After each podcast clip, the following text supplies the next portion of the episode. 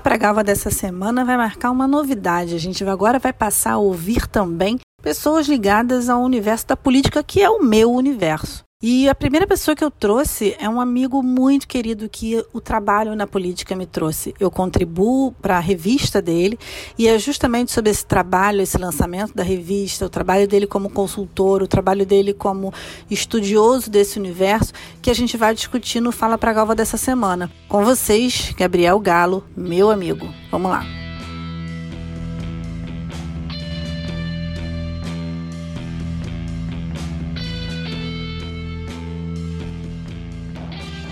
Então, Gabriel Galo, é uma honra ter você aqui comigo no meu podcast, é, que foi uma, um projeto que eu comecei como diversão e que hoje é uma parada que eu gosto pra caramba de fazer, porque eu consigo fazer o que eu mais gosto na vida, que é ouvir as pessoas e conhecer a vida das pessoas, porque eu sou fofoqueira de nascença. Então, assim, é, uma, é um prazer ter você aqui com a gente.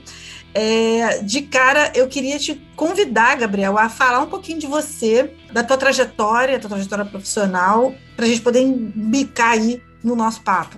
Vamos lá. Bom, primeiro, deixa eu, eu agradecer né, por você ter me chamado. Você sabe que eu gosto muito de você, você faz parte da revista, a gente vai chegar lá sim, nesse, sim. nessa conversa. Uh, deixa eu contar um pouquinho da minha trajetória. Eu sou baiano de Salvador, uhum. mas eu moro em São Paulo já há 22 anos. Eu passei, eu, hoje eu tenho muito mais tempo de São Paulo do que, do que da Bahia. Mas como eu gosto de dizer, eu continuo baiano praticante. Né? sou formado em administração de empresas, Uh, sou empresário, tenho, uma, tenho meu próprio. Né? Comecei em consultorias, em bancos, mas há mais de 13 anos eu tenho a minha própria empresa de consultoria, uh, trabalhando com consultoria estratégica, com tecnologia e com consultoria política.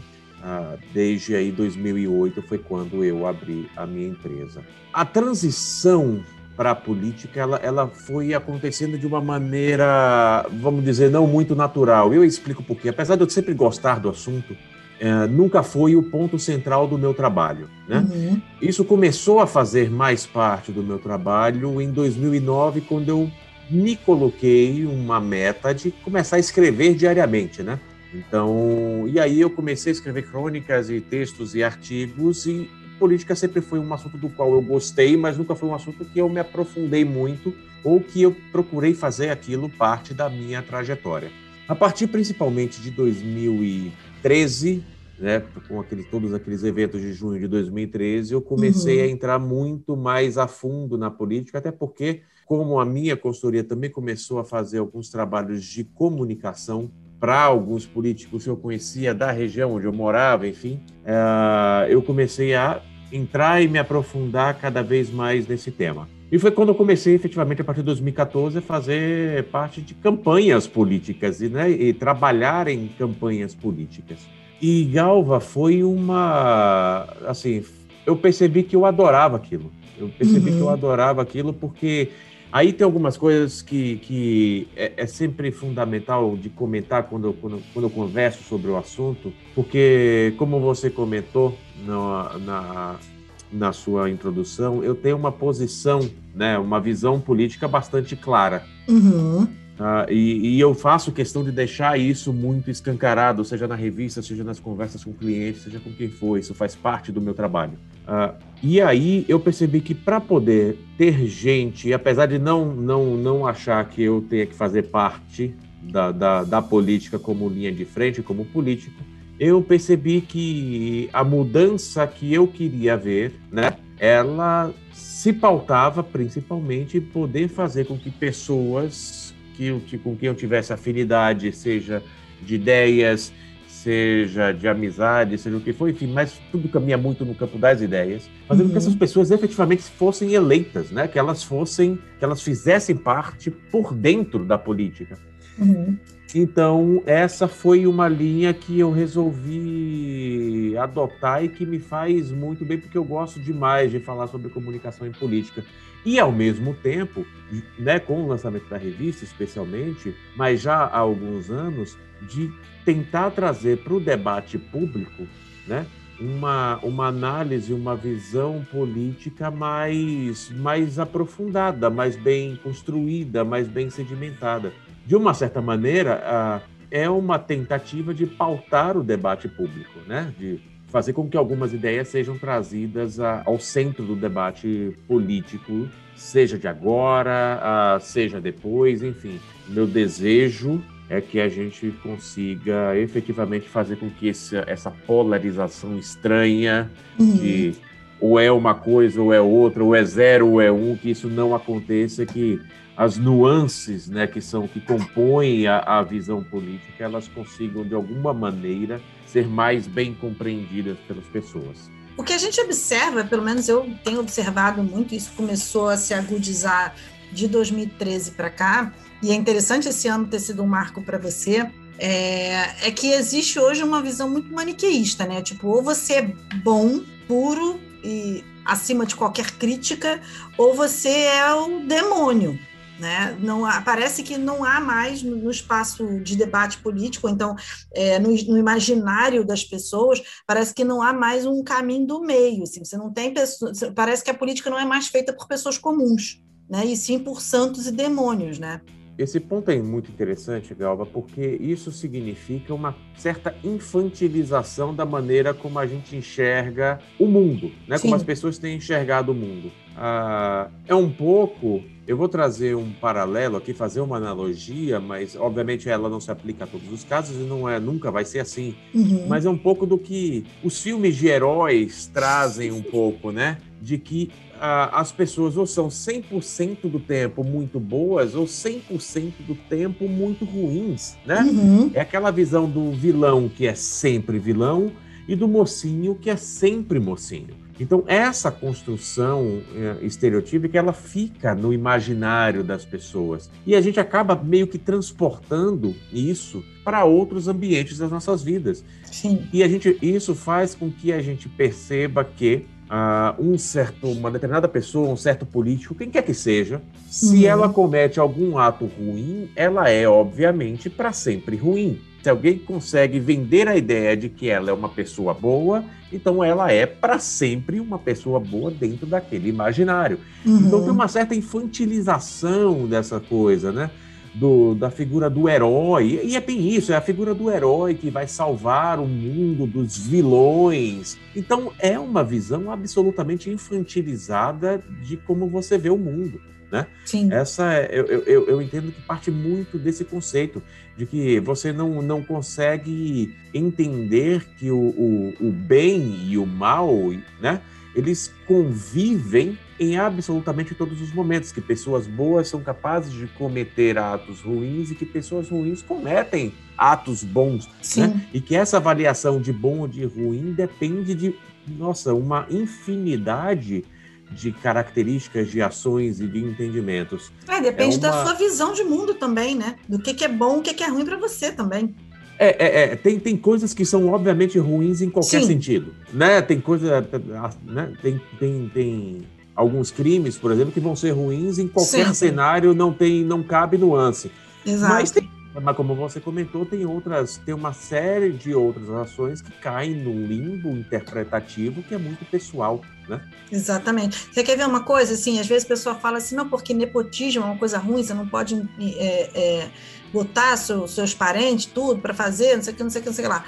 Mas, em compensação, eu, eu, eu gosto de trazer a pergunta assim, tá, tudo bem, o que, que você ia fazer nesse lugar? Se você tivesse um parente seu que você achasse que fosse bem capacitado, que fosse não sei o que lá. Não que eu concorde com o nepotismo, não se trata disso. Mas, assim, é, é, quando aparece essa galera assim, meio que ultra julgadora, eu coloco. O que, que você faria ali naquele lugar? Porque é interessante você fazer esse, esse exercício, porque as pessoas têm a mania de colocar o político num. As pessoas que trabalham com política e os políticos em patamares inatingíveis. E é o que eu falo, muitas vezes não é uma questão de índole, sim uma questão de oportunidade claro. na hora de se fazer as coisas. É, é eu, eu, eu, não confio muito nessa questão da ocasião faz o ladrão, uhum. né? Mas aqui, o, o ponto que você está comentando, Galva, é de, um, é de um, algo muito bem sedimentado uhum. com relação a, a conhecimento de pensamento humano e tudo mais, que é o seguinte: nós sabemos aquilo que leva às nossas decisões. Sim. Então, quando eu, Gabriel, decido alguma coisa, eu já pesei todas as possibilidades, todos os cenários possíveis, e eu tenho uma certa consciência de que, né, de alguma maneira, racionalmente ou não, normalmente não racionalmente, aquela decisão uhum. é a ideal para o meu cenário naquele momento. Uhum. Quando outra pessoa toma uma mesma decisão, você não tem acesso a essas informações que levaram essa pessoa a tomar aquela decisão. Sim. Por isso que eu entendo que essa, essa visão, mesmo quando a pessoa faz, ah, se fosse você naquela situação que você faria, ah, mesmo assim as pessoas não são capazes de fazer essa reflexão de uma maneira tão, tão, tão profunda porque elas vão continuar sem ter aquela, aquele grupo de informações né, uhum. que, que ela pensa e fala, não, faz sentido a decisão que ele tomou ou que ela tomou. E isso tem uma questão fundamental, uh, que, que é a premissa disso tudo, que é, vamos, vamos imaginar que é uma questão de confiança. Uhum. Eu confio que a outra pessoa está sendo capaz de tomar a melhor decisão naquele momento, naquele cenário. E também envolve empatia, né? Porque quando você propõe esse exercício, é muito de se, se coloque naquela situação e veja como que você é, reagiria aquilo. Mas mesmo assim, se você, mesmo se você se colocar uh, naquele cenário especificamente, você não vai estar se colocando nas condições que aquela outra pessoa teve para chegar naquilo. E é muito interessante, a gente percebe isso muito claramente hoje em dia, nessa questão da, da, da maneira como as pessoas julgam o tempo inteiro, né? Que Sim as nossas próprias ações elas são perfeitamente justificáveis, enquanto as ações do outros, embora exatamente iguais às nossas, uhum. elas são execráveis. Então a gente luta o tempo inteiro com um, um diabinho, né, que fica ali martelando na nossa cabeça, porque ao mesmo tempo que as ações são as mesmas, a gente considera que há diferenças fundamentais naquilo que os outros fazem, mas que nós fazemos exatamente igual, né? Sim. Então, o que que permeia isso daí? E isso, inclusive, vai estar na, na edição número 11 da revista, falando, trazendo um pouco da realidade do BBB para dentro, uhum. é de que a gente parte, quando a gente interpreta a nossa realidade como justificável para aquelas ações que a gente faz, a gente parte do princípio de que a gente está fundamentalmente correto. E aí, mais Sim. uma vez, entra na história do bem contra o mal. Se nós, se eu estou fundamentalmente correto, se eu tenho as premissas corretas de entendimento do que é o bem, né? Então eu ajo corretamente. Se aquela outra pessoa ela entra em conflito com algumas dessas premissas que eu considero fundamentalmente correta, não importa se a ação dela é igual à minha, é exatamente igual à minha. Ela parte de uma premissa diferente. É por isso que eu entendo, eu já, eu já discorri bastante sobre isso, de que não existe, por exemplo, contradição no entendimento do que aconteceu, por exemplo, nas eleições americanas com os eleitores de Trump, nem há contradição quando os, os apoiadores de Bolsonaro fazem o que fazem, né? Uhum. Porque eles se mantêm fiéis à premissa. Sim. Exatamente, há congruência aí. É, por mais que uma hora eles falam, façam, né, contem os votos, e em outro lugar eles falem, parem de contar os votos, eles estão fiéis à premissa, no caso dos Estados Unidos, de que houve fraude nas eleições, então, portanto, as ações dele devem levar, né, ao resultado final de que aquelas fraudes sejam revertidas né? Uhum. Ah, mas tem uma, uma, uma inconsistência de ações. Claro, tem, mas a premissa ela continua sendo validada. Então eu entendo que tudo parte desta premissa que a gente entende como real ou não. E quem conflita com essa premissa, por mais que as ações sejam as mesmas, elas são fundamentalmente erradas. Aí a gente volta para o maniqueísmo da história. Ou as pessoas são boas, ou as pessoas são ruins. E hoje em dia a política ela, te, ela passou por muitos anos né, de um processo de vilanização muito grande. E agora, é, é importante fundamentar, é importante né, fortalecer que não é sem motivo essa vilanização da política. Sim, né? exatamente. Ela, ela não ocorre sem motivo mas a maneira como se esgarçou esse tecido social para que, né, que se rompesse efetivamente um entendimento de que aqueles que nos representam politicamente, né, foram eleitos por nós, pelo povo, é algo que, que fomenta ainda mais esse conflito na cabeça das pessoas. Uhum. E aí a gente pode entrar, Galva, numa questão de responsabilização, Sim. porque hoje em dia a gente não quer assumir a responsabilidade pelos nossos próprios atos. Exatamente. Tá? É, é, é, é que eu falo assim sempre, cara, não tem capitania hereditária mais, meu bem. Não. O cara não brotou e, ali. E aí é, uma, é um conflito ainda maior na cabeça das pessoas imaginar que aqueles políticos que elas tanto vilanizam também foram eleitos por elas, né? Exatamente. Mas aí levanta a bandeira, mas veja bem, entenda a minha situação no momento para votar em tal político, tá? Mas você votou nesse cara. Exatamente. Né?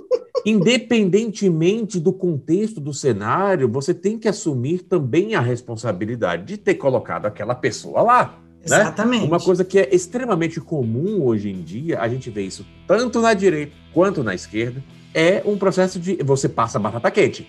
É o que você fala. Uhum.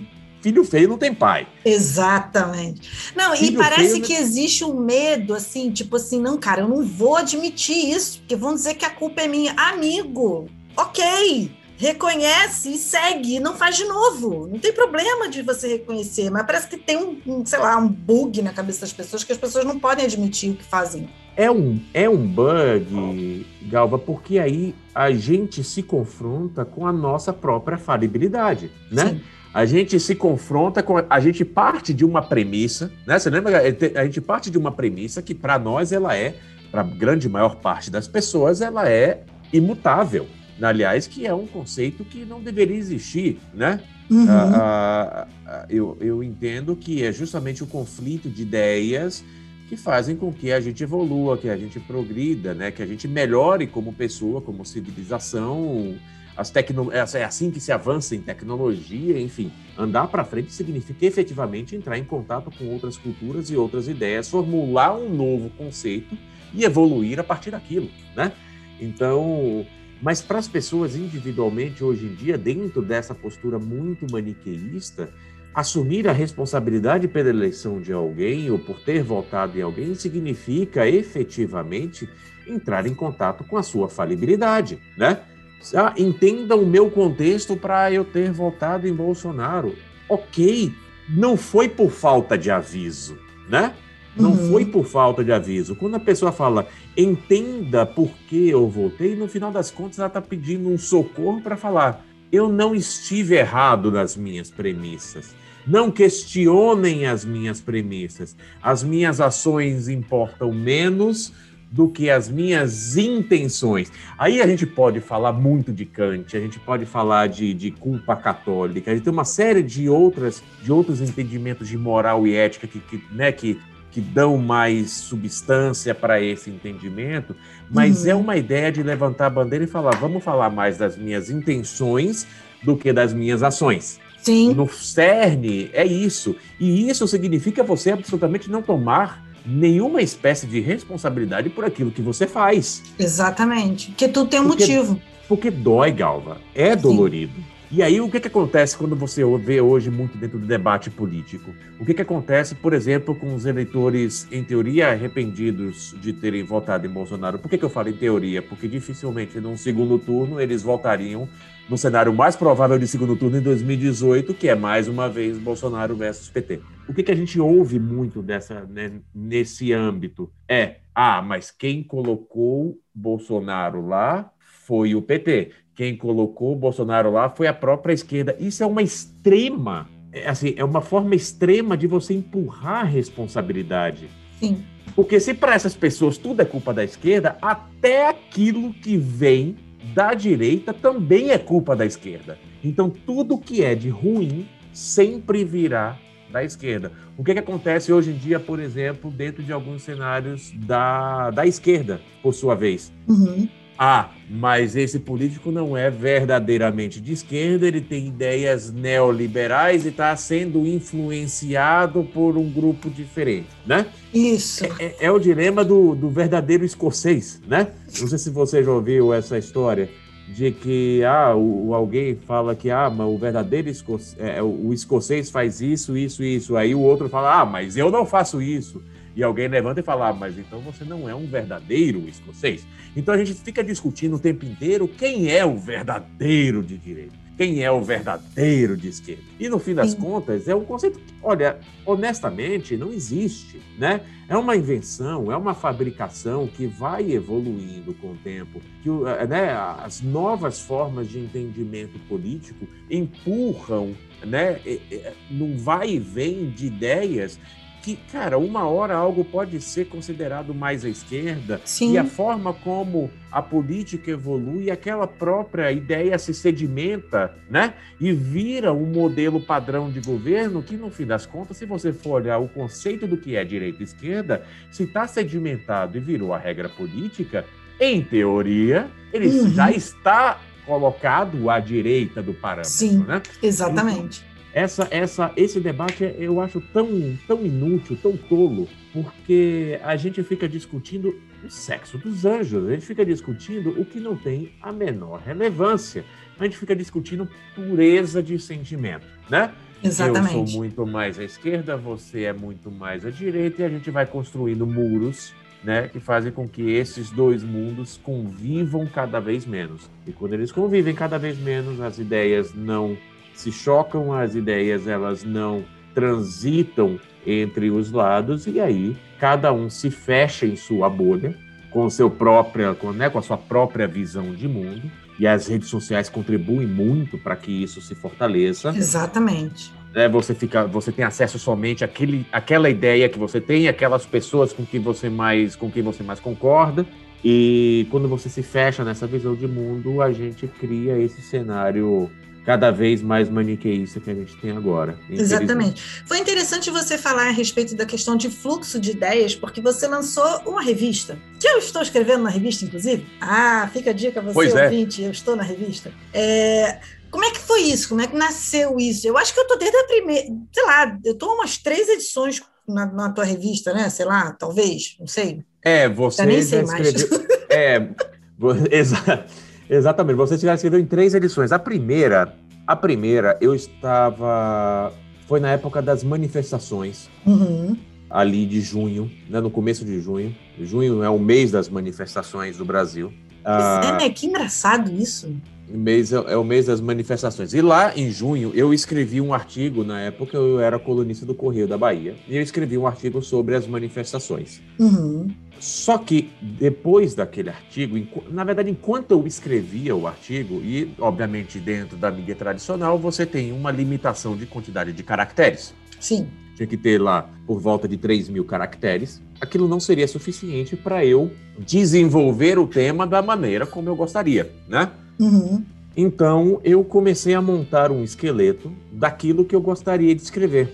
E virou, quanto mais eu escrevia assim, dentro da, da, da né, na, na estrutura que eu ia montando daquilo que eu queria abordar, começou a ficar um emaranhado de coisas que eu falei, cara, isso aqui não é um artigo, isso aqui é efetivamente de uma maneira mais fácil, né, de se comunicar. Isso aqui é uma revista. Então, eu a primeira o, o, o gatilho inicial uhum. dessa história foi desenvolver as ideias das manifestações que eu tinha em mente, do que fundamentava as manifestações, de como uhum. a, a, o controle da opinião pública nas ruas controla efetivamente a opinião pública e a pressão dentro dos cenários, dos ambientes políticos uh, formais, uh, sobre uh, o papel das torcidas organizadas nas manifestações, aquela coisa que muita gente veio falar que ah, essa manifestação não é válida, só é válida a minha manifestação. Então, mais uma vez, a gente volta naquele, né? Naquele, uhum. Naquela primeira questão de que é as minhas ações são perfeitamente justificáveis porque elas estão de acordo com as minhas premissas, as suas manifestações elas não são justificáveis porque elas vão contra as minhas premissas. Então, essa, essa, esse desenvolvimento de ideias fez com que eu pensasse em lançar uma revista. E aí, no começo, eu falei, bom, vou fazer semanal, né? Eu já tinha o compromisso de, de escrever alguns artigos em alguns locais, eu poderia desenvolver a partir daqueles artigos os temas e as pautas das revistas. Só que semanal não dá, né, Galva? Pô, eu que sei como é que eu subo para tirar um podcast por semana, meu filho. Pelo amor de Deus. É, mas, pois é, agora imagina o seguinte: podcast, se você pensar, é uma entrevista, né? Aí você vai, você edita, tem um baita trabalho depois. Agora imagine escrever N textos, né? E chegou um momento que eu pensei, bom, isso aqui não dá, não funciona. Eu estava ficando absolutamente cansado. Muito embora algumas dessas revistas elas tenham gerado outros projetos a partir dela, né? Uhum. Essa das manifestações, por exemplo, e a, que foi a primeira edição e a terceira edição sobre a, o processo de formação do povo brasileiro, o que estava contido numa fala específica do ex-ministro da Educação, Abraham Weintraub, naquela eleição de 22 de abril, essas revistas vão virar artigos acadêmicos, né? Uhum. Elas vão. Teve uma, uma revista falando sobre o amor e uma falando sobre a loucura, que no final das contas eu gostei tanto do resultado que acabaram virando livros. Então, elas foram, elas foram se desenvolvendo e foram criando os outros projetos e outras ideias a partir dali. E esse ano, em 2021, eu resolvi trazer mais aspecto formal à revista com colunistas fixos, né? Você faz parte, uh, com colunistas fixos, com pautas definidas, e a cada 15 dias a gente vai uh, desenvolver, vai criando uma nova edição da revista, né? uma revista uhum. quinzenal online gratuita, e tem as pautas principais de cada semana e um corpo de colunistas que eu considero hoje absolutamente fenomenal. E aí Com tem certeza. a Galva. Como, como não considerar se tiver Galva, pelo amor de Deus? E é legal, assim, porque é, é, uma proposta de você trazer um outro olhar, né, Gabriel? De você trazer aí é, outras falas, outros olhares a temas que são é, é urgentes e que precisam ser discutidos, né? Exatamente. Eu, eu não gosto. Eu vou tentar ser um pouco polido aqui nas uhum. palavras para não para não melindrar muita gente. Sérgio Moro ensinou que tem Gente, que a gente não pode me lembrar. ah, o que é, é, eu tenho, eu tenho algum a revista, eu tenho um modelo de referência. Eu tenho uma referência na revista que é, uhum. isso já conversei bastante com você, inclusive, que é a Piauí. Para mim, a Piauí ela é referência é na forma como se, como se aprofunda ideias, né? uhum. né? E é um modelo que no Brasil é a nossa New Yorker, né? Sim. E é um modelo que no Brasil meio que só tem ela. Verdade. Né? Meio que só tem ela. Você tem muita revista noticiosa, uhum. você tem revistas de fake news, que aí vai muito lá do, do Terça Livre do Brasil Sem Medo, que tem as publicações deles. Você tem algumas revistas regionais que são belíssimas, e você tem, como a Revestrais, por exemplo, do Piauí, que é uma revista maravilhosa. Uhum. Aliás, inclusive esteticamente, né? Uma revista Sim. agradável de se ver. E você tem revistas temáticas, né? Como a Pisiagrama, uh, que, que a cada mês eles, eles vão, dentro de uma certa pauta, eles constroem e escrevem a revista 100% focado naquele tema. Bom, a minha ideia é a de que a gente cria uma revista que ela é profundamente analítica, ela não é uhum. noticiosa. Para você Sim. ver notícia, você vai no site do UOL, né? E Verdade. você lê a notícia, né? Então, ela é uma revista profundamente analítica, que foge um pouco dessa ideia de artigos que sejam limitados em quantidade de caracteres a um espaço específico, né? Uhum. Então, ela é, a, a, proposta da revista é que ela observe as pautas que estão mais em evidência naquele momento e faça análise do que, que está contido naquilo. Né? Uhum. Quando se fala de política, o que, que leva, por exemplo, na edição número 10, o que, que leva a fazer o impeachment de um ex-presidente da República nos Estados Unidos? Né? Sim. O que, que está contido numa tentativa de golpe de Estado nos Estados Unidos e como que aquilo pode ser importado para o uhum. Brasil, dentro do cenário de polarização que a gente tem, de tentativa né, de rompante autoritário que a gente tem no governo atual. É, essa é a maneira que foi definida como prioritária para seguir tocando a revista. Ou seja, a ideia é atrair um leitor que esteja interessado em compreender melhor o que está inserido uhum. e não ficar naquelas análises de, ou seja, uma análise muito superficial de dizendo, estabelecendo a sua posição política, mas eu sou contra porque eu sou contra, Sim. Né? ou eu sou a favor porque eu sou a favor, mas o que, que está contido dentro ah, das engrenagens que levam até aquele cenário. Então, é uma. É, agora, você me deixou numa situação muito difícil. Você falou, ah, a gente não quer, isso aqui lá dos caracteres. Eu lembro que acho que foi o primeiro artigo que eu escrevi para você. falei assim, tá, Gabriel, mas e aí? Qual que é o tamanho? E você falou, o céu é o limite. Eu falei, como assim? Para mim, que trabalho naquilo, assim, não, o tamanho, não sei o quê, meu Deus, que maravilha. É, é, como eu falo toda vez, você, o limite é fechar o argumento, né? Se é um argumento mais complexo que precisa de mais né, de mais linhas para poder ser, ser, ser definido, então escreva mais linhas, ou escreva, se for algo mais simples, mais rápido, escreva menos linhas, mas é bem isso, né? A gente está acostumado. Sim. Ah, não, são X caracteres para poder caber numa página. Eu até comentei com um amigo meu essa semana, que é colunista da revista também, o Eduardo Galduros, que é, é assim, para quem escreve é uma maravilha, para quem diagrama é um pesadelo. Verdade. Porque tem Alô, que fazer... designer, amamos vocês. É, é, é, no caso, sou eu mesmo, mas enfim, é. no caso, sou Adoro. eu mesmo. Então, é, uma, é, uma, é, é um desafio encaixar, mas para mim não tem tanto.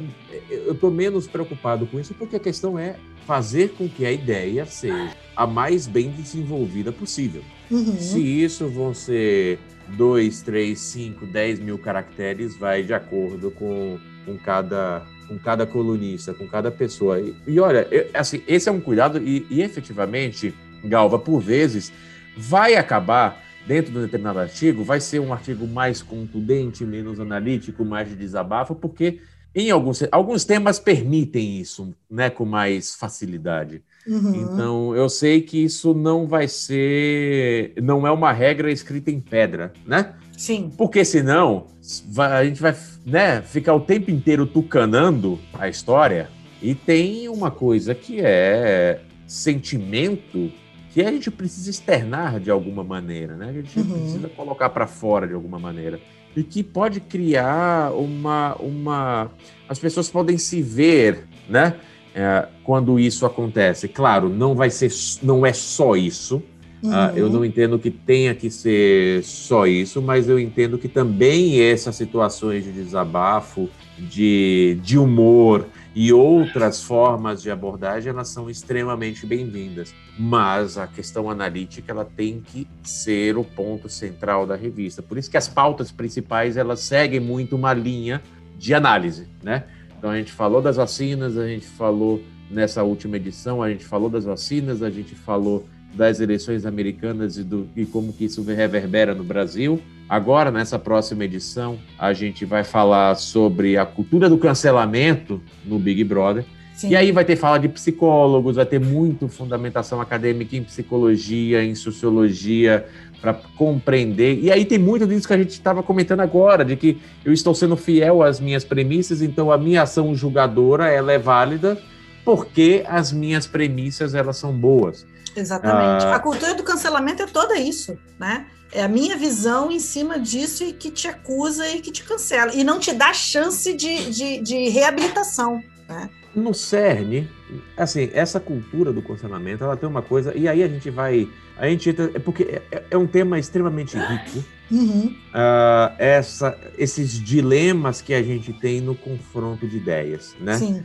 Quando a gente fala o Contado Caligares, que é um colunista, é um, é, ele é um psicólogo, ele é colunista da Folha de São Paulo. Ele tem uma visão, por exemplo, ele escreve muitos artigos da Folha sobre isso, falando que ah, quanto mais você é violento na repressão de outras pessoas, maior é a violência que você se impõe para reprimir aquilo. Né? Uhum. Né? A ideia básica disso aí, por exemplo, se você é, abertamente vocaliza e atua contra direitos, ah, por exemplo, de, da comunidade né, da LGBT, por exemplo, você reprime uma certa homossexualidade ou uma não heterossexualidade em você, que aquilo é tão violento né? Essa, essa repressão própria ela é tão violenta que você precisa fazer com que você externalize essa violência para que não crie a dúvida nas outras pessoas Sim. de que, na verdade, você convive com aquilo.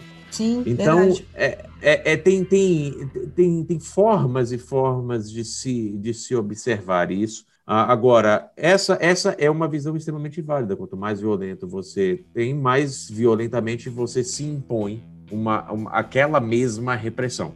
Ah, então, assim, quando a gente parte dessas premissas de violência do outro, da cultura do cancelamento, basicamente o que você está tentando falar é você usa a bandeira da premissa, né, para que as pessoas não enxerguem justamente o lado em você que você está reprimindo. Uhum. Ai, que doido isso, né, cara? E, e o paradoxo é justamente esse, quando você entende o conceito psicológico por trás, a violência que você impõe nesse cancelamento expõe mais ainda Sim. essa sua essa sua questão, né? Então, aquela mas... frase de Freud, né? Acho que foi Freud que disse: quando Pedro fala de Francisco, eu sei mais sobre Pedro do que de Francisco. É, a, a, o que a gente é. fala e a forma como a gente fala diz muito sobre a gente. Né? Exatamente. Né? Ela, ela, ela, ela, é, ela diz realmente muito pouco sobre os outros ela diz realmente muito pouco sobre os outros. Então, essa, essa questão do cancelamento, ela parte, ela parte muito disso, né? Uhum. Do que o que, que eu tento reprimir. E aí, agora dando um pouco de spoiler aqui para você. Uma das questões, por exemplo, que alguns psicólogos me trouxeram é que quando você perpetua essas ações em cancelamentos, por exemplo, agora a gente pode falar especificamente Vamos falar da comunidade negra, por exemplo, da realidade do, do, do, racismo obviamente existe, eles convivem né, com uma violência absurda, é, é, é, é muitíssimo complicado. Agora, quando gente como Carol Conká e Numena, ela se usa daquilo para calar outra pessoa, porque assim, é, é, a gente entra numa seara muito interessante, o lugar de fala que a Djamila Ribeiro a, desenvolveu era uma ideia para você fazer com que você entenda que existem pessoas que têm um conhecimento, porque viveu na pele, vive na pele algo que faz com que vamos escutar primeiro o que essas pessoas têm a dizer. Né? Exatamente, né? era, era uma ideia de tirar da invisibilidade. É, é, é, assim, não só tirar da invisibilidade, mas colocar no holofote, falar, olha Isso. só, esse, sobre esse tema aqui eu tenho conhecimento de causa para falar. Só que isso não significa fazer com que as outras pessoas tenham que ser caladas quando forem falar no assunto. Né? Exatamente. Né? O lugar de fala virou um lugar de cala. Ou seja, ah, não, eu tenho um lugar de fala, então você não pode falar sobre isso. Não, quem fala isso primeiro já não sabe absolutamente, não lê o livro, né? Não lê o livro da Djamila e não entendeu o que está escrito ali. E ela perpetua aquilo que precisa ser falado. Sim. E aí mais uma, e aí a gente volta, vamos voltar um pouquinho no tempo na questão das premissas. Tem gente que se vale de uma boa premissa, mas não necessariamente são boas pessoas, né? Exatamente. Elas não necessariamente tem pessoas ruins com boas premissas, né? Uhum. E, e a gente não pode imaginar que existe um campo belo, imaginário, lindo e perfeito, que todas as pessoas são boas e correm abraçadas de mão dadas por um bem comum e coletivo. Isso não existe, né? Então, esse, essa, essa cultura do julgamento, essa, essa, essa, essa questão do, do coletivo, ele, ele me trouxe uma ideia que é o seguinte: quando você perpetua a dor a partir do julgamento, existe um certo receio de que, um, se você contribuir para resolver o problema, aquela dor que você sentiu pelos traumas que você viveu, elas ficarão menores. Porque as outras pessoas não vão ser capazes de entender a dor pela qual você passou, porque o problema ele vai deixando de existir. Sim. Então, quando você perpetua aquela dor, na verdade é meio que um grito de desespero para falar: saibam o que eu senti, sintam na pele aquilo que eu senti, porque isso dói pra caramba. E eu não posso deixar de nenhuma maneira. Isso é tão importante e fundamental para mim, uhum. isso foi tão transformador, que eu preciso fazer com que as pessoas entendam isso. E você empurra isso para frente de uma maneira torpe, Sim. que é causar esta mesma dor em outras pessoas. Né? Isso não tem fim, né? Se você parar para pensar, isso não tem fim. Não, não quando você tem figuras como essas, né, se apoderando de alguma forma dessas bandeiras e assumindo essas, essas posturas. Então, essa perpetuação da dor, ela se faz na cultura, dentro da cultura do cancelamento, é, é, assim, também tem a questão de exibição de, de virtude, né? Você fica pavoneando a sua virtude, como você é o mais perfeito do mundo. Uh, uhum. Isso acontece principalmente dentro da esquerda, né?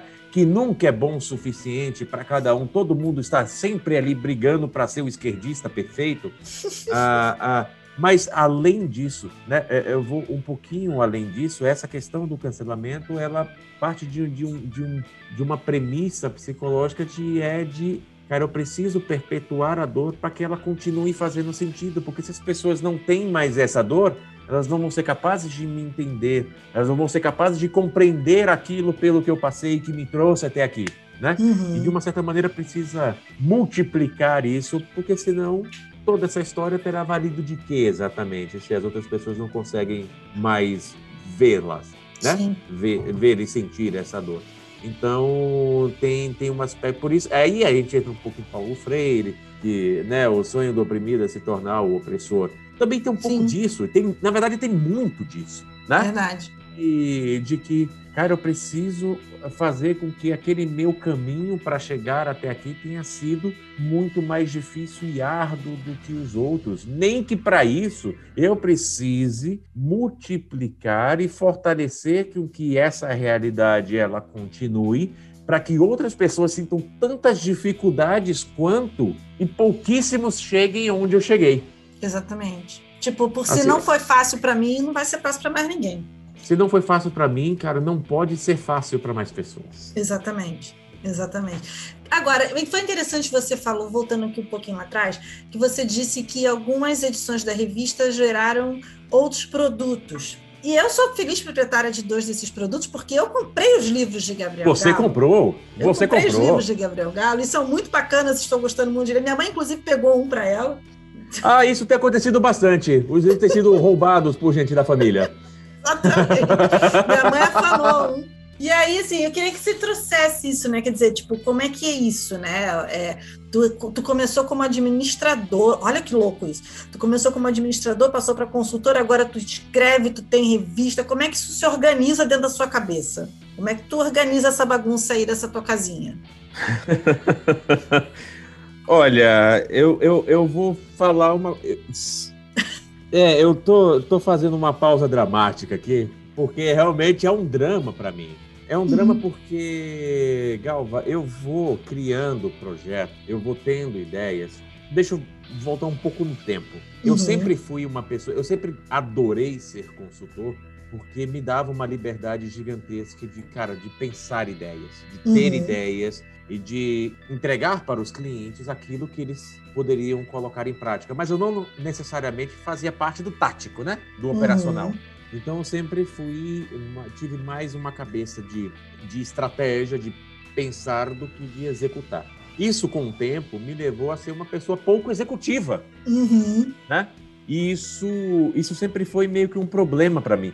E é muito louco porque, assim, isso é dentro, obviamente, da minha percepção porque tem uma empresa, tem 13 anos, eu criei o meu próprio negócio, trabalhei com centenas de clientes nesses três últimos anos, quase três centenas uh, de projetos, centenas de clientes de todos os segmentos que você puder imaginar. Uh, então, ah, mas como é que pode dizer que é pouco executivo? De uma certa, de uma certa maneira, eu tinha isso dentro de mim. Uhum. Faltava um pouco mais de execução, né?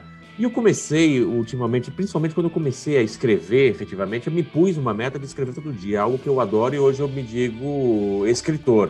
É uma coisa uhum. que eu uhum. adoro fazer, eu escrevo absolutamente todos os dias.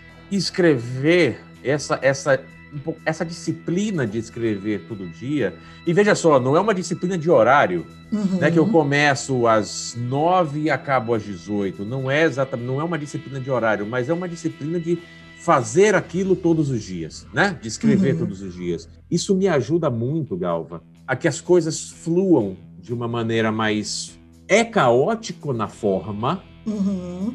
Mas isso, com o tempo, dentro do caos e daquele monte de ponto que fica solto, em um determinado momento eu consigo enxergar um padrão, né? E concatenar aquilo de uma maneira que faça sentido, seja como revista, seja como livro, seja como projeto de consultoria, seja como artigo acadêmico, seja como qualquer outra coisa, né? Uhum. Então, o que eu tive que aprender nesses, nesses últimos anos foi aumentar de uma maneira exponencial a minha capacidade de execução desses projetos. Uhum. E pode ter certeza, tem muita ideia que eu tenho que eu ainda não coloco para frente, porque eu não sei exatamente como operacionalizar isso, né? ah, de podcasts, por exemplo. Eu montei algumas ideias de podcast para fazer. Quando eu vi, eu tinha quatro, cinco projetos diferentes. Exato! Ele falou: Ô, nego, baixa a bola, descansa um pouco, vai dormir, né? Porque eu tô rindo porque eu também sou assim, Gabriel Galo. Você não tá entendendo. Eu, eu tenho uma coisa que é muito louca. Olha, vê se isso é uma coisa de gente normal. Às vezes eu tô de boa, assim, como diz no grupo lá do cliente que não tem razão, tô aqui só na bananinha pensando e tal. E aí me vem uma ideia de uma parada. Me vem uma ideia de um troço para fazer, um serviço para prestar, um, sei lá. Eu entro no Google, penso no nome da parada, entro no Google e vejo se essa bendita ideia já existe, se esse registro enfim, se alguém já pegou aquilo, aí não acha o site. Eu, vou, eu juro por Deus, eu vou no registro BR e eu registro. Eu juro por Deus. Ah, eu, eu já Eu devo ter isso. uns 4, 5 registros no registro BR. Não, eu já tive, eu já tive, dezenas. Eu já tive dezenas. E, e, né, foi perdendo com o tempo. ideias de.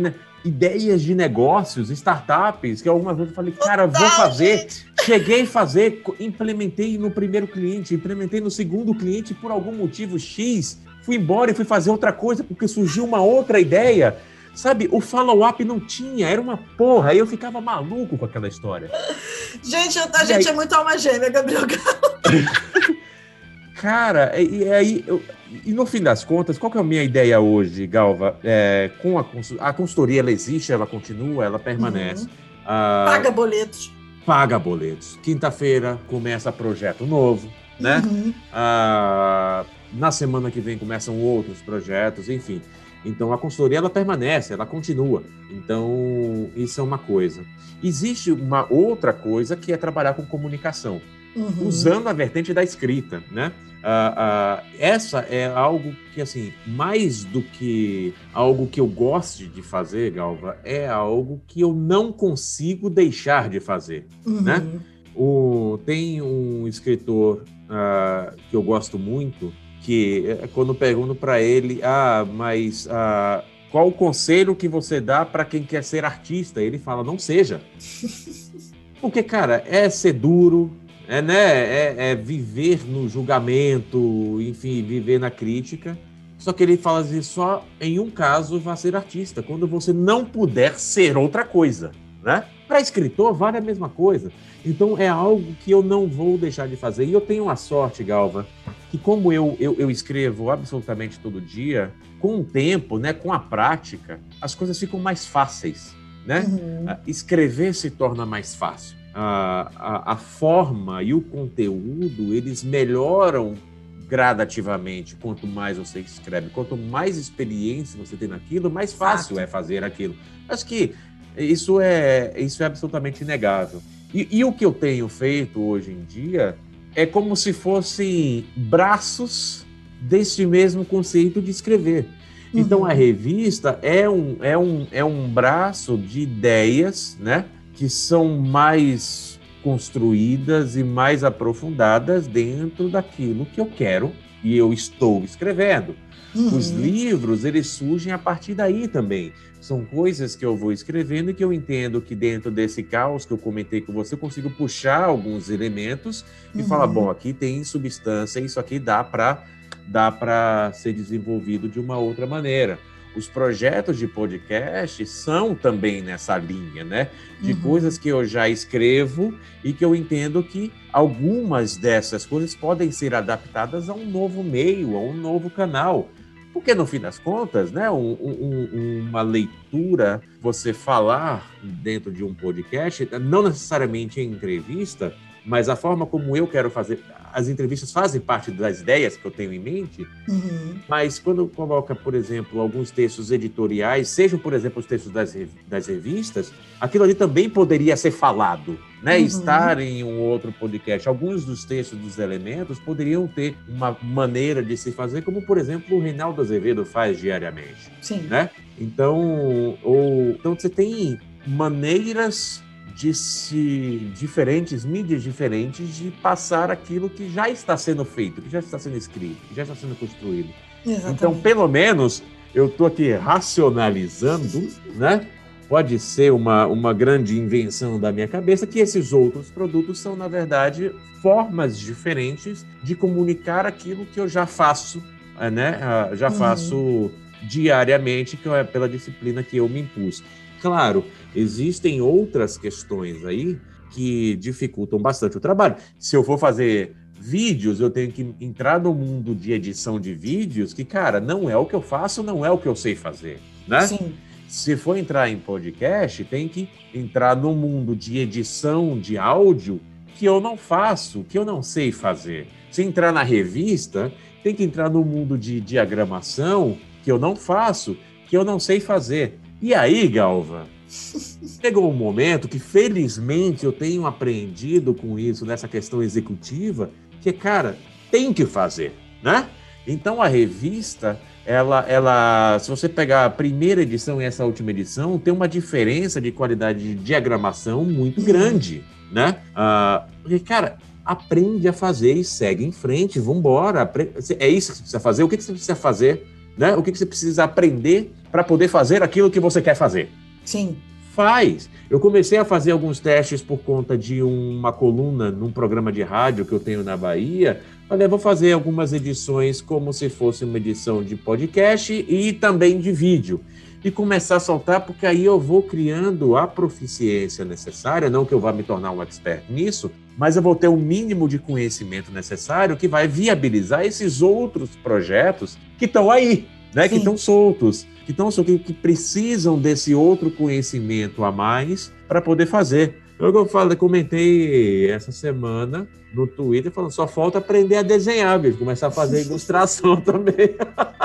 O importante é a gente conseguir é, definir prioridades e, e, deixar muito claro o que, é que você pretende, é, o preço que você quer pagar por aquilo, né? O preço que você, que você quer pagar para aquilo sair. Quer seja o preço de contratar alguém para te ajudar, quer seja o preço de você parar e aprender e fazer e botar para frente. O, que importa, assim, eu falo isso para os meus mentorados, assim, o que importa é, cara, tira do papel, porque senão as coisas ficam no, no, no campo das ideias e nada vai para frente, né? O... E, a parada não, não, não desanda, né? Não, não, vai. Eu sempre é interessante você comentar isso, você falar com seus clientes, porque eu sempre falava, sempre falo para os meus que não sei se você lembra de uma campanha, de uma propaganda do Santander que dizia o valor das ideias. Sim. Eu falava para meus clientes, o único lugar que a ideia tem valor é na propaganda do Santander, porque precisa Exatamente. te e foi, olha, olha, Galva, isso foi um aprendizado muito duro para mim, porque eu sempre acreditei muito né, no poder mobilizador das ideias. Só que, como eu, como está na, na, na edição número 10 da revista, é menos Twitter, mais Stacey Abrams. A gente precisa de gente que pegue ideias e que transforme isso em ação. A Stacey Abrams foi a, a, a ativista americana que montou um trabalho de base muito poderoso na Geórgia, nos Estados uhum. Unidos, dentro das comunidades, na, nas comunidades negras e em outras comunidades periféricas, para poder virar a eleição, né, tanto para presidente quanto para senadores. Foi um trabalho de base absurdo. Ela pegou aquilo e falou. E é uma coisa que falta na esquerda hoje em dia, que é Sim. é perder o contato com a base. Ela perdeu o contato com a base. Tá falando de si para si, onde todo mundo já se conhece. É, a, a, a, esquerda, principalmente o PT, quando se tornou governo, né, ela, ele não precisava mais daquela ação na base. E quando você não precisa tanto da ação na base, você negligencia um pouco. De uma certa forma, criou né, o vácuo necessário para que as ruas fossem absorvidas pela, pela direita e pela extrema direita, principalmente. Exatamente. Ah, e, e, criou aquela figura fenomenal do esquerda caviar. Né, da pessoa que é a Lumena, que é a Carol Conká, que é o Gregório do Vivia, que é tantos outros, que arrota a superioridade dentro de um local, cara, você não está conversando com as pessoas que precisam ser, né, ouvidas e faladas. É, é, Exatamente. É muito maluco. Esse vácuo também. Não existe vácuo em política, você sabe perfeitamente disso. Quem dominou esse vácuo onde a esquerda antes estava são as igrejas evangélicas. E a gente né, tende a demonizar as religiões a esquerda evangélica, mas, cara, o braço do Estado né, que não chega lá são as igrejas, dentro das comunidades mais pobres, das comunidades mais isoladas. Quem está lá, em todos eles, é a igreja. Exatamente. E quem domina a igreja politicamente tem o voto de todas aquelas pessoas. Né, né, assim, não existe vácuo, vai lá e executa, é trabalho de base. Tudo que a gente fala, fala assim, assim, tira do papel e vai para o trabalho de base, porque se você ficar falando, né, arrotando aos ventos, tudo mais, isso, o que que isso gera efetivamente, né? Isso não Exatamente. gera nada. Tanto que algumas das ideias que eu tive nas revistas e em outros projetos, eu comecei a pensar e raciocinar o seguinte, tá? O que, que eu preciso fazer para que isso não fique somente texto, né? Então, alguns projetos se tornaram projetos de lei que vão para o Congresso para, em algum momento, serem pautados, né?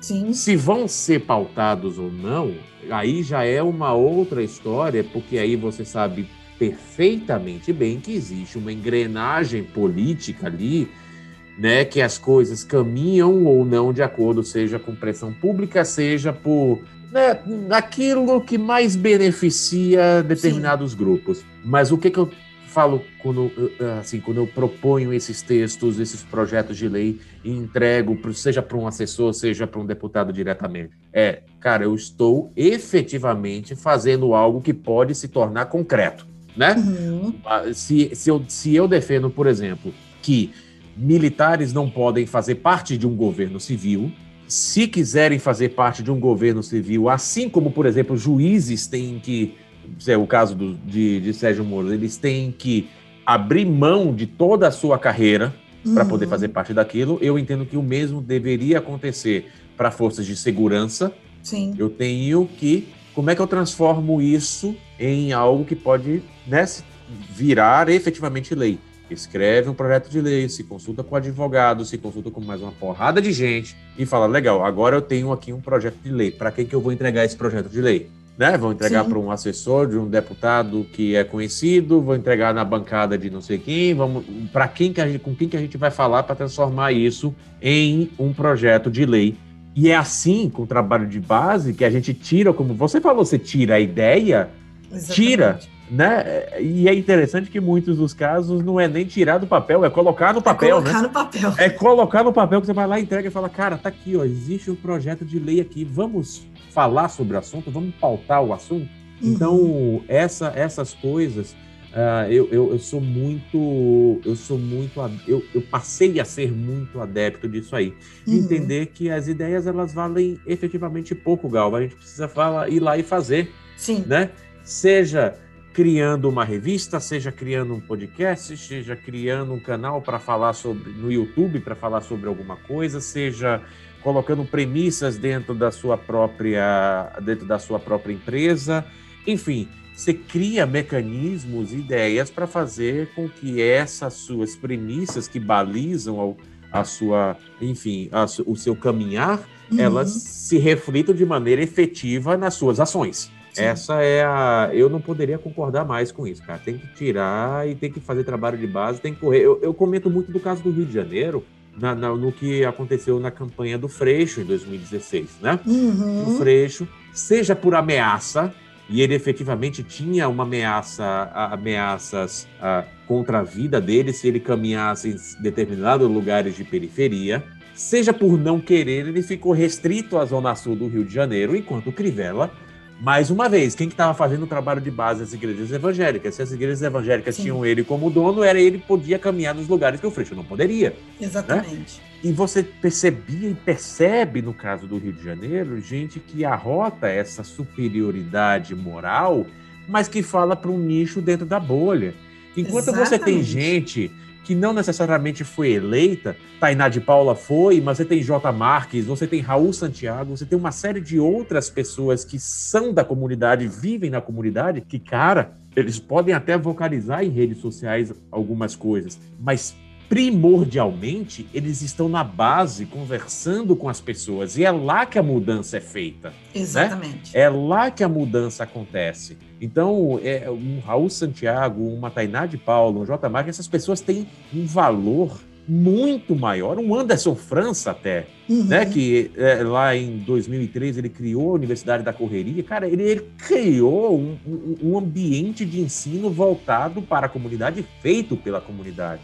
Né? Se hoje ele tá, ele se considera e é efetivamente um isolado político, ele é um asilado político em Portugal, uhum. cara, olha o tanto de coisa que ele já fez no contato direto com a base, com a comunidade. Então eu, eu entendo que tudo que a gente fala uhum. faz deveria ser refletido de uma certa forma neste alcance, né, com a base, isso se transforma em execução, cara, executar é fundamental. Eu, é como eu disse antes, eu aprendi a dar valor a isso. Uhum. Eu aprendi a valorizar isso. Eu aprendi que as ideias realmente valem pouco se elas não são executadas. Se elas não são executadas, elas não existem. Elas não valem nada. Elas são. É, um, é uma entidade etérea. Ela tá aí.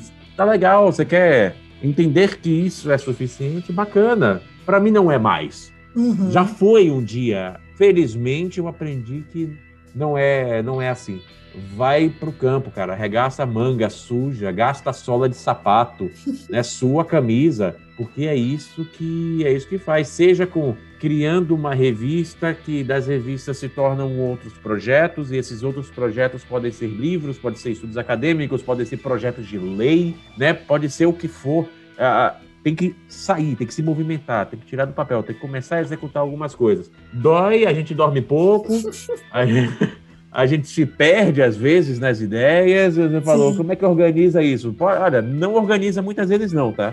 Não Sim, organiza muitas vezes não. Não organiza muito.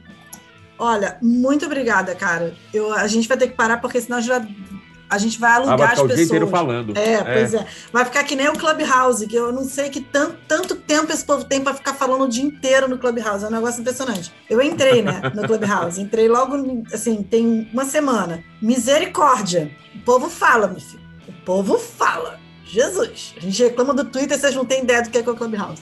Mas, meu Deus ó, do céu. Pois é, se prepare. Final de março vai estar liberado para os Androiders.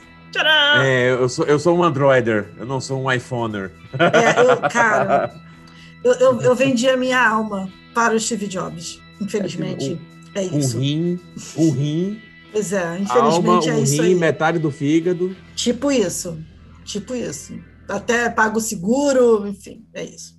Mas olha, amei o papo, amei a conversa. Como sempre, né? A gente se, a gente se, se fala pelo zap, a gente se se deixar, a gente fica o dia inteiro falando. Mas amei. Obrigada por estar aqui. E para você que está escutando, muito obrigada por estar com a gente. Semana que vem a gente volta com mais novidade. Um beijo. Galo, se despede aí do povo. Galva, muitíssimo obrigado por estar aqui por esse papo. Eu sei que as coisas elas vão e voltam e eu fui, em algum momento, eu posso ser bastante prolixo, uhum. né, com algumas ideias e, e eu acho que eh, efetivamente desse assunto não tem uma linha reta que você siga, né? Porque se você aborda a psicologia, você vai por um lado, se você aborda a ciência política, você vai por outro lado, se você aborda sociologia, você vai para outro. É, é um emaranhado de coisas. Então, eu agradeço demais. Eu gosto de falar pra caramba, então, para mim é, é um prazer estar aqui com você. E para quem está escutando, das coisas, né? a revista, os livros, tudo pode ser lido, comprado, acompanhado no papodigalo.com.br e falar para as pessoas também me seguirem nas redes sociais, né? No arroba sou o galo, tanto no Facebook quanto no Twitter, quanto no Instagram e no arroba canal Papo de Galo. E lá eu falo ainda mais um monte sobre tudo. Obrigada, Galo. Um beijo. Beijo, beijo Galva. Tchau, tchau.